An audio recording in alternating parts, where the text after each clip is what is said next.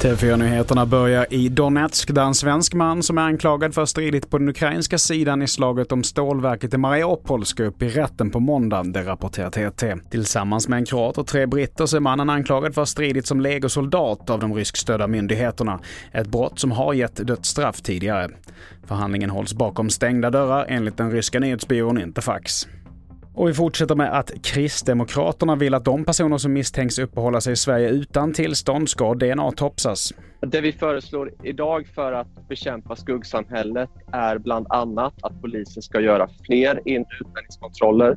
Att de när de gör inre utlänningskontroller ska fota personer, ha biometrisk information som fingeravtryck men också DNA-prov för att säkerställa identiteter och att vi vet vilka som uppehåller sig i landet. Och det är verktyg som polisen behöver. Och det sa KDs rättspolitiska talesperson Andreas Karlsson.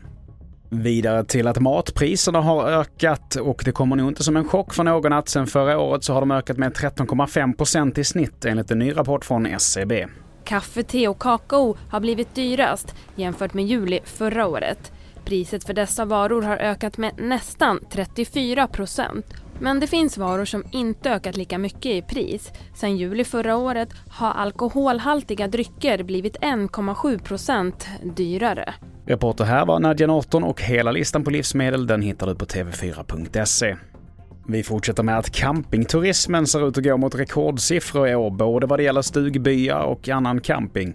Sen pandemirestriktionerna tagits bort har de utländska campingturisterna hittat tillbaka till Sverige igen. Det är lite billigare, lite bättre utvalg och så är det väldigt god service, hyggliga folk i Sverige. Och här hörde vi den norska camparen Lasse Johansen.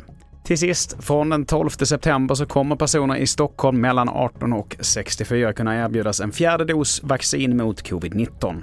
Och vad det gäller påfyllnadsdosen för de som är över 65 eller tillhör riskgrupp så är det 1 september som gäller. Fler nyheter hittar du på tv4.se. Jag heter Mattias Nordgren.